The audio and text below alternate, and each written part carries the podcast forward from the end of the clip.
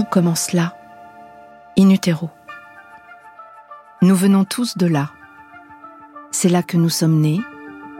Nous avons tous été une cellule, puis deux, quatre, huit, puis des millions de milliards de cellules. Nous avons tous été des embryons, puis des fœtus. Nous avons connu l'origine de la vie, puis nous sommes venus au monde et nous avons enfoui le souvenir de ces neuf mois passés Je m'appelle Zoé Varier et je voudrais remonter le temps. Je me tiens face au mystère de l'origine de la vie et je vous invite à faire avec moi et les plus grands chercheurs scientifiques français un voyage sensoriel, saisissant et parfois troublant. Ce voyage commence par les images de la première cellule d'un embryon humain, par l'empreinte visible du génome de la mère et de celui du père, vous allez être ébloui par la puissance de la vie. Je peux vous montrer donc la toute première division. Elle est filmée donc sous un microscope et donc on voit une, cellule avec euh, à l'intérieur de cette cellule deux noyaux. Donc le noyau qui vient du père, le noyau qui vient de la mère. Vous pouvez me montrer? Là. Donc euh, à l'intérieur, euh, il y a deux petits cercles que l'on voit à l'intérieur Ah oui. de ce grand cercle. Donc le grand cercle, c'est la cellule, elle fait 100 microns. Donc c'est euh, un dixième de millimètre, d'accord? Donc on peut pas le voir à l'œil nu. Et à l'intérieur de cette boule de 100 microns, il y a deux petites boules qui font à peu près 10 microns, donc un centième de millimètre. J'adore parce que Ouais. vous souriez quand vous, vous parlez de ça. Bah, parce que c'est fait- extraordinaire. Vous ça- aussi, vous êtes. Bien euh, sûr, non, bien sûr, ça fait, euh, ça fait 15 ans maintenant que, que je regarde les embryons se développer et je m'en lasse pas. Et, et à chaque fois qu'on voit un nouvel embryon se développer, on voit quelque chose de neuf. C'est incroyable. C'est toujours la même chose, mais à chaque fois qu'on le regarde, on le voit d'une manière différente et on voit quelque chose de nouveau. Et j'encourage tout le monde à, à euh, aller voir sur Internet des vidéos d'embryons qui se développent. C'est juste fascinant. Jean-Léon Maître est amoureux des embryons. Cela peut paraître bizarre de le dire comme ça, mais c'est pourtant la vérité. Jean-Léon Maître ne se lasse pas de regarder les embryons se transformer. Il est fasciné par les formes du vivant. Jean-Léon Maître est directeur de recherche au CNRS. Il dirige l'équipe mécanique du développement des mammifères à l'Institut Curie. C'est un scientifique à la pointe de la recherche. Je l'ai prévenu avant notre rencontre que je ne savais rien et que je n'avais pas du tout l'esprit scientifique. Et il a compris. Il m'a parlé simplement et j'ai été emportée, captivée par son récit des sept premiers jours de la vie. Donc là, on est dans votre bureau, à Ouais. l'Institut Curie. C'est ça, dans le bâtiment de génétique et biologie du développement à Ouais. l'Institut Curie. Et donc tout le bâtiment euh, cherche à comprendre le, comment le développement embryonnaire se, se produit. C'est-à-dire comment on passe d'une cellule D'une à- seule cellule à euh, un organisme euh, mature, entier, prêt à fonctionner, donc à se déplacer, à, à se nourrir, à respirer. Alors d'une cellule à des milliards de cellules, c'est ça? Voilà. Et surtout, en fait, on démarre avec un seul type de cellule et on arrive dans notre corps avec donc des dizaines d'organes faits de centaines de tissus, faits de milliers de types de cellules différents. Donc toutes ces milliards de cellules ne sont pas identiques. Donc la question, c'est de savoir, un, comment ça fait pour se développer et comment les cellules font pour se spécialiser. Exactement. Donc euh, il faut que le, le corps se mette en place, c'est-à-dire qu'il y ait le bon nombre de cellules avec le bon type cellulaire au bon endroit. On veut une cellule du cœur dans le cœur, pas dans le foie, et on veut que la tête soit en haut, les pieds en bas, euh, le ventre devant, le dos derrière. Et donc toute cette organisation dans l'espace des cellules s'organise durant les euh, premières semaines de notre vie, les deux premiers mois en gros. Et après, euh, donc il y a le développement fœtal qui se produit, et donc là, c'est principalement de la croissance. Tout le plan du corps est déjà établi. D'accord. Et est-ce qu'on sait aujourd'hui, ou est-ce que justement c'est ce que vous faites et c'est les recherches que vous êtes en train d'effectuer, est-ce qu'on sait comment justement de cette cellule on passe à des millions de milliards de cellules et comment de cette cellule on arrive à des millions de milliards de cellules qui se sont spécialisées? Alors, on sait beaucoup de choses. On sait beaucoup de choses, mais évidemment, il y a encore beaucoup de choses à découvrir. Ça, c'est toujours euh, la recherche, c'est comme ça que ça fonctionne. On produit de la connaissance à partir des choses qui sont déjà connues. Et donc, on sait beaucoup de choses. Et donc, en particulier, on sait que durant les tout premiers jours du développement humain, peut observer, voir sous un microscope les divisions cellulaires. Donc, comment on passe de 1 à 2, puis à 4, puis à 8, puis à 16 cellules, et ainsi de suite durant les 6-7 euh, premiers jours. Et donc ça, c'est quelque chose qu'on peut observer sous un microscope parce que l'embryon se développe euh, en suspension. C'est-à-dire qu'il n'est il est pas encore euh, accroché à sa mère. Il n'est pas accroché à l'utérus. Exactement. Et donc au bout de 7 jours, donc c'est l'implantation de l'embryon qui fait que l'embryon peut se nourrir, peut respirer une fois qu'il s'est euh, accroché à sa mère pour la première fois. Dès le septième jour? Dès le septième jour, exactement. Et donc tout ce qui se passe avant peut donc être observé sous un microscope. Et donc on peut voir donc les cellules donc se diviser et donc passer de, en gros, une à une centaine de cellules. Avant de rencontrer Jean-Léon Maître, je ne savais rien sur les premiers jours de la vie d'un embryon, ni sur l'embryologie. J'avais lu, et cela m'avait fait sourire, que c'est un abbé italien qui avait été le premier à démontrer au XVIIIe siècle que pour la reproduction, il fallait un ovule et des spermatozoïdes. Et pour le prouver scientifiquement, il avait mis des caleçons à des grenouilles. J'avais aussi entendu à la radio que l'embryologie scientifique était née au XIXe siècle et que pendant longtemps on avait pensé que le développement de l'embryon humain était semblable à celui des animaux avant de comprendre qu'il existe des spécificités humaines. Aujourd'hui, l'étude de l'embryon est en plein développement et Jean-Léon Maître est un des plus grands chercheurs en la matière.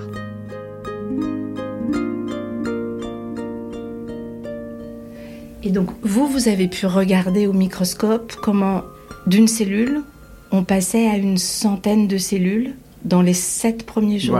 Voilà. Donc, la première division donc, prend euh, à peu près deux jours avant d'arriver. Et euh, il faut deux jours pour la première division. La première division est, très importante parce que c'est euh, dans ce, cette première cellule qui s'appelle le zygote que les, les génomes du père et de la mère se rencontrent. Donc au début, ils sont séparés et puis ils viennent se mettre ensemble. Et donc il y a toute une préparation pour que euh, ces deux génomes se mettent d'accord pour faire un nouvel individu. Et donc ça, ça prend plus longtemps que la normale. C'est pour ça que cette première division prend plus de temps. Et ensuite, les divisions s'accélèrent un petit peu. Donc ensuite, il y a une division toutes les 24 heures, en gros. Et jusqu'au stade 8 cellules, on n'a pas l'impression qu'il se passe grand-chose. Dans le sens où la seule chose qui change, c'est le nombre de cellules. Mais une fois qu'on arrive au stade 8 cellules, le programme de développement, qui est euh, codé par le génome, euh, se met en route. Et donc là, on voit des changements de forme. Donc c'est comment l'embryon, donc qui au début juste une, est une sphère, va commencer donc à, à, créer cette organisation dont on a parlé pour faire en sorte que la tête soit en haut, les pieds soient en bas, le ventre devant, le dos derrière. Mais quand on parle de forme, on est d'accord qu'on ne parle pas de la forme qu'aura le fœtus plus tard. On parle d'autre chose quand on parle de forme. Donc, dans ces stades très euh, précoces, évidemment, donc l'embryon ne ressemble pas à un humain. C'est une sphère, d'accord? C'est une boule. Et donc, cette boule commence à changer de forme dans le sens où euh, la première cellule, c'est une sphère, elle se divise en deux, en quatre, en huit, et donc on a une grappe de cellules. Il faut imaginer une grappe de raisin. Et cette grappe de raisin va changer de forme. Au lieu que l'embryon ressemble à une grappe de raisin, il va commencer à ressembler à une framboise. C'est-à-dire que les, comme si les grappes, comme si les raisins se rapprochaient les uns des autres pour former quelque chose de, de, de plus cohésif, donc, ou une framboise où on voit quand même des, des petites structures bombées à la surface. Et donc c'est à ça que ressemble l'embryon, après cette compaction. Et ça veut dire qu'il y a des cellules qui collent Alors les cellules collent, et, euh, pendant longtemps on a pensé qu'on passait de la grappe de raisin à la framboise parce qu'on augmentait la quantité de colle. Et euh, ce qu'on a découvert depuis en gros une vingtaine d'années, c'est euh, que c'est pas le cas. C'est que les cellules se tirent les unes vers les autres avec leurs petits muscles. Chaque cellule a un petit muscle euh, à l'intérieur et elles vont tirer sur leur voisine. Et c'est ça qui change. C'est la force avec les cellules se tirent les unes vers les autres. Quand vous dites de, des petits muscles, c'est pour que je comprenne, mais comment ça se passe? Très, très, concrètement, c'est vraiment les, les mêmes éléments, les mêmes molécules qui sont dans nos muscles, qui nous permettent de contracter nos muscles, qui vont permettre aux cellules de tirer leurs voisines vers les autres. C'est les mêmes principes. Donc c'est littéralement des, des, petits muscles à l'intérieur des cellules. Et ça, c'est ce que vous étudiez, non? Voilà, oui. Donc nous, c'est ce qu'on étudie. Donc les, les, comment les cellules vont générer des forces.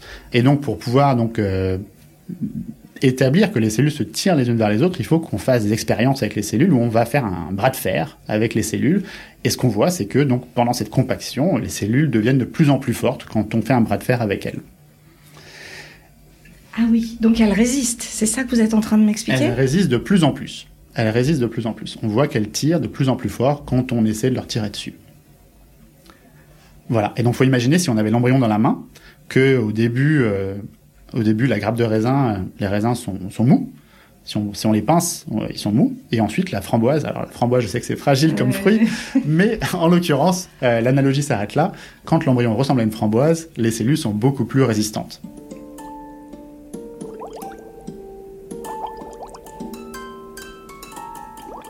Ah ça c'est vous avec votre pipette. C'est ça. Donc là, c'est donc c'est l'expérience donc de bras de fer avec euh, avec une cellule et donc ce qu'on fait c'est qu'on a qu'on a donc un tube en verre, donc comme une paille et on vient appliquer une toute petite force très légère à la surface de la cellule en, l'aspirant en fait. On vient l'aspirer et on peut voir que euh, donc la cellule a une certaine euh, tension. Et donc moi ça fait ça fait maintenant depuis ma thèse que j'ai fait sur le poisson que euh, j'étudie donc ces forces euh, qui euh, sculptent le corps des animaux. Et ça fait maintenant dix ans que j'étudie ça chez les mammifères. Et donc c'est seulement il y a trois ans qu'on a commencé à faire des expériences sur les embryons humains. Et donc jusqu'à il y a trois ans, on ne savait pas quelles étaient les forces produites par les cellules des embryons humains. Donc vous êtes en train de nous raconter les toutes, toutes, toutes dernières euh, avancées. C'est ça. Donc les, les, forces sur les embryons humains, donc c'est quelque chose qui euh, devrait être publié très bientôt.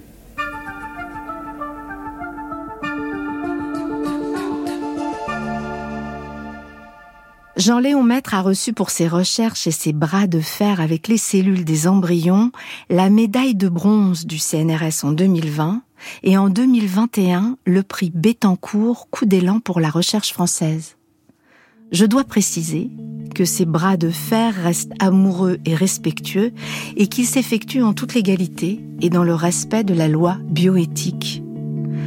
Jean-Léon Maître essaie de comprendre comment les embryons changent de forme pour pouvoir s'implanter dans l'utérus. Et ça, ça se passe dans les sept premiers jours de la vie. Je n'imaginais pas, évidemment, avant de le rencontrer, que les cellules de l'embryon ont des petits muscles et qu'il y a des cellules plus fortes que d'autres. Assis devant son ordinateur dans son bureau à l'Institut Curie, bâtiment génétique et biologie du développement, Jean-Léon Maître me montre des photos de cellules d'embryons, grises, bleues, roses, en forme de grappes de raisin ou de framboises. Les observer, c'est ce qui le fait se lever tous les matins. Donc là, on est face à des photos prises au microscope d'embryons humains. Jusqu'au septième jour. Jusqu'au septième jour. On a huit photos. Et donc on a huit photos parce que ce sont les, les huit étapes principales. Et les huit étapes. Voilà. En gros, donc on a une cellule, deux cellules, quatre cellules, huit cellules. Et donc à partir de huit cellules, l'embryon commence à changer de forme. Il devient plus compact. À ce stade-là, les cellules vont aussi devoir choisir entre à rester à la surface ou à rentrer à l'intérieur. Et la dernière étape, c'est la formation donc de cette grande poche qui va donner le premier axe dos-ventre de l'embryon. Et là, l'embryon, il est prêt à s'implanter. Il s'appelle, à ce stade-là, il s'appelle le blastocyste. Très bien. Formidable. Je suis très impressionnée pour tout vous dire sur euh, la première cellule et ces deux petits ronds qu'on voit comme deux, deux marques comme ça de, à l'intérieur, au cœur de la cellule. Ça, je trouve ça très, même presque émouvant. Oui, parce que donc c'est donc le, c'est ce qu'apporte le père et la mère. ce qu'apporte le père et la mère, et donc c'est à partir donc de la fusion de ces deux moitiés de génome que euh, un nouveau génome va être créé, un nouvel individu qui est unique. Ouais. Et euh, qui pourra donc devenir donc un, un nouvel individu. Pouf, c'est fou. Alors, ce qui est bien dans votre bureau, euh, c'est que en plus, là, on est en train de regarder ces, cellules euh, se, diviser, et puis autour de nous, il y a des photos et des dessins d'enfants un peu partout. Je vois comme une continuité. Non, mais c'est vrai, vous souriez. Là, il y a Je t'adore, papa. Bon anniversaire, papa. Des mots en allemand, des photos d'enfants. Et il y a aussi des dessins d'embryons faits par mes enfants. Parce qu'évidemment, oui, exactement ce qu'on a vu là. Exactement. Ce que vous leur racontez. Je leur raconte pas mal de choses. les pauvres, ils ont, ils ont le cerveau rempli d'embryons.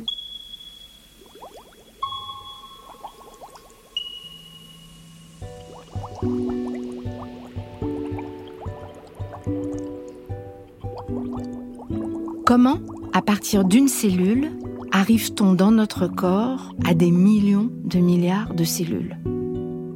Comment passe-t-on d'un seul type de cellule à des milliers de types de cellules différents? Quand et comment les cellules commencent à se spécialiser? Et qu'est-ce qui dicte leur choix? C'est à ces questions vertigineuses que Jean-Léon Maître s'est attelé. D'abord les cellules au, stade 8 cellules vont commencer à changer de forme, et ensuite, au stade 16 cellules, les cellules vont commencer à se spécialiser. Et cette première spécialisation, ce premier choix que les cellules doivent faire, euh, c'est le choix entre faire partie de l'embryon ou faire partie du placenta. Et c'est un choix très important évidemment, parce que les cellules qui vont faire partie du placenta, d'une certaine manière, se sacrifient au profit des autres, puisque le placenta, à la fin, il meurt mmh. au bout de 9 mois. Et donc ce, premier choix, il est très important pour ces cellules. Et donc les cellules élues qui vont faire partie ensuite donc du, tissu embryonnaire, donc elles se spécialisent donc euh, au stade 16 cellules. Et donc on a d'abord ce premier changement de forme. Ce premier changement de forme s'appelle la, compaction. Donc au début, les cellules ne collent pas beaucoup et ensuite elles se tirent les unes vers les autres. Et donc ce qu'on a découvert récemment, c'est que les cellules euh, se tirent les unes vers les autres et il y a certaines cellules qui vont tirer plus fort. D'accord. Et est-ce que vous avez pu établir un lien entre cette résistance et ces forces et leur future spécialisation? Exactement. Exactement. Donc ce qui se passe, c'est que toutes les cellules ne tirent pas avec la même force. Il y a certaines cellules, les cellules élues, qui, euh, qui vont donner notre corps ensuite, qui tirent plus fort que les autres. Et comme elles tirent plus fort que leurs voisines, il faut imaginer euh, si on était un groupe donc de 16 personnes et qu'on se tenait tous par la main, et si on se mettait à tirer sur les mains de nos voisins, le groupe de 16 personnes serait plus compact, on se regrouperait. Mais si maintenant, dans ce groupe de 16 personnes, il y a une personne qui tire plus fort que les autres, cette personne va se retrouver au centre. Et donc, en se retrouvant au centre, cette cellule, parce qu'elle est plus forte, va pouvoir enclencher cette spécialisation en cellules de l'embryon, alors que les autres, qui étaient plus faibles, littéralement plus faibles, euh, se retrouvent à la surface et vont se retrouver donc propulsés dans le placenta, et euh, vont permettre aux cellules élues de s'implanter pour pouvoir faire un embryon. Et donc c'est ces forces qui déterminent euh, cette première décision. D'accord, et ça m'explique pas la spécialisation Non, donc la spécialisation donc, se fait parce que, donc, dans un premier temps, ce qui se passe, c'est que les cellules vont avoir donc, euh, une position différente. Certaines sont au centre, certaines sont à la surface. Et ça, ça fait que les cellules vont recevoir des signaux différents. Celles qui sont à la surface sont en contact avec le liquide environnant, alors que celles qui sont à l'intérieur sont complètement recouvertes par leurs cellules voisines. Et donc comme elles sont dans un environnement différent, elles vont sentir donc cette position et vont enclencher donc cette spécialisation différente. Et donc il y a tout un tas de, gènes dans le noyau des cellules euh, qui vont être activés ou euh, réprimés suivant la position de la cellule. Et c'est cette position qui dicte la spécialisation des cellules. Donc c'est cette position qui va dicter euh, la spécialisation. Donc, où va se retrouver cette cellule par, euh, après euh, Dans quel organe elle va Alors, non donc c'est le premier choix. Donc, le premier choix, c'est un choix binaire. Donc, c'est en gros placenta ou embryon. Et une fois qu'on est dans le placenta, on peut plus devenir du cœur, on peut plus devenir du foie, on peut plus devenir du poumon. Ces choix sont éliminés du potentiel des cellules. Par contre, les cellules qui sont les plus fortes et qui sont rentrées à l'intérieur et qui vont devenir l'embryon, elles vont avoir de nouveaux choix devant elles. Et donc, c'est des séquences de choix binaires qui font qu'à la fin, on a un millier de cellules.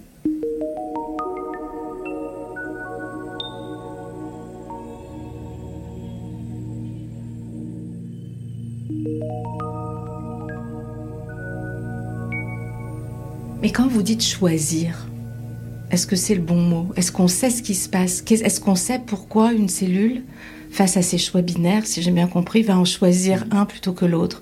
Est-ce que c'est vraiment un choix? Donc ce, choix, il est déterminé par la position des cellules. Euh, euh, et, donc c'est vraiment un choix dans le sens où euh, dans le noyau de chacune de ces cellules, chaque cellule est capable de faire chacun de ses choix. Chaque cellule peut se spécialiser dans, dans ces deux voies, mais le choix va être guidé par la position que la cellule a. D'accord, et si je comprends bien, en fait, chaque cellule au départ a la possibilité de devenir tout. Tout. C'est ça le cœur, les reins, une cellule de tout. C'est ça. Et au fur et à mesure, et en fonction de sa position dans l'embryon, sa géographie en fait, sur la géographie embryonnaire, elle va se spécialiser d'une manière ou d'une autre. Mais c'est sa position dans l'embryon qui va favoriser Exactement. ses choix. Exactement. Donc au début, la, première cellule est dite totipotente, elle peut tout faire. Elle peut tout faire. Et puis au fur et à mesure, euh, le potentiel de chacune des cellules se réduit, elle devient pluripotente, puis multipotente, puis bipotente, euh, jusqu'à ne plus pouvoir euh, choisir quoi que ce soit. Et donc, par exemple, c'est une cellule de rein et c'est une cellule de rein. Elle ne deviendra plus une cellule de foie ou une cellule de poumon. Et ça, tout ce dont on est en train de parler, c'est ce qui se fait les deux premiers mois. C'est ça. C'est ça. Donc il y a tous ces tissus qui se forment avec ces cellules qui choisissent leur euh, spécialisation durant les deux premiers mois et ensuite il y a beaucoup moins de différenciation. En fait, donc ça c'est un peu schématique. Même à l'âge adulte, il y a encore des cellules dites souches qui peuvent se différencier, donc se spécialiser en différents types cellulaires. Donc même à l'âge adulte, par exemple, quand on fait des cellules sanguines, des globules blancs, des globules rouges, ce sont des cellules souches qui les produisent en permanence, ou dans notre peau, notre peau se régénère toute notre vie, et donc il y a des cellules souches qui continuent à faire ces spécialisations, donc d'une manière très schématique, 99% de cette spécialisation se fait durant le développement embryonnaire, mais il reste quand même quelques événements de spécialisation, même à l'âge adulte. Donc, durant les deux premiers mois, le gros de la spécialisation se fait, mais il reste encore quelques spécialisations qui se font aussi pendant la vie fétale, donc de 2 à 9 mois. Les équations que Jean-Léon Maître utilise pour décrire la formation de l'embryon humain sont très simples. Ce sont les mêmes que celles qui permettent de décrire les mousses et les bulles de savon. Avant d'aller plus loin dans les explications, Jean-Léon Maître me montre une petite boule orange. C'est l'image d'un embryon de 7 jours. Et donc là, ce qu'on voit, c'est donc euh, la surface de l'embryon, mais maintenant avec la lumière, on peut euh, faire une tranche, une tranche optique, une tranche de lumière dans l'embryon pour voir ce qui se cache à l'intérieur de cette boule. Et la boule, en fait, est creuse. À l'intérieur, il y a un grand trou, une grande poche qui est remplie de, fluide. Et euh, cette poche se forme euh, durant le, sixième jour euh, de notre développement. Et donc cette poche remplie de, fluide, c'est le futur liquide amniotique. C'est pas le futur liquide amniotique, mais c'est ça va contribuer d'une certaine manière à la formation de ce liquide amniotique. Il va y avoir ensuite une deuxième poche qui va se former, et cette deuxième poche qui se forme donc la deuxième semaine, qui va faire la poche amniotique, euh, mais cette première poche fluide va contribuer aussi à, former la poche amniotique. Et donc cette poche de, fluide, c'est aussi quelque chose d'important, parce que l'endroit où la poche se forme va déterminer là où se fera le futur ventre et le futur dos. du fœtus. C'est ça. Donc je vous ai dit au début que pendant le développement embryonnaire, on va commencer à organiser les cellules dans l'espace pour mettre la tête au bon endroit, les pieds au bon endroit. Et donc, ce, premier axe qui va se former, c'est pas l'axe tête-pied, c'est l'axe ventre-dos. Et donc, l'axe ventre-dos se forme euh, le sixième jour chez l'humain. Et euh, ce qui va déterminer cette première axe, c'est la position de cette poche d'eau.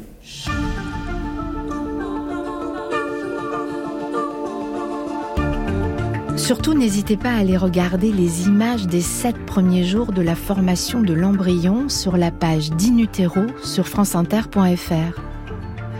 Avec Jean-Léon Mette, nous avons parlé des sept premiers jours de l'embryon. Dans l'épisode suivant, nous continuerons d'explorer avec lui cet être en devenir de quelques millimètres. Il sera question de la migration des cellules de l'embryon et de leur pulsation. Est-ce que vous pouviez imaginer que nos cellules dansaient?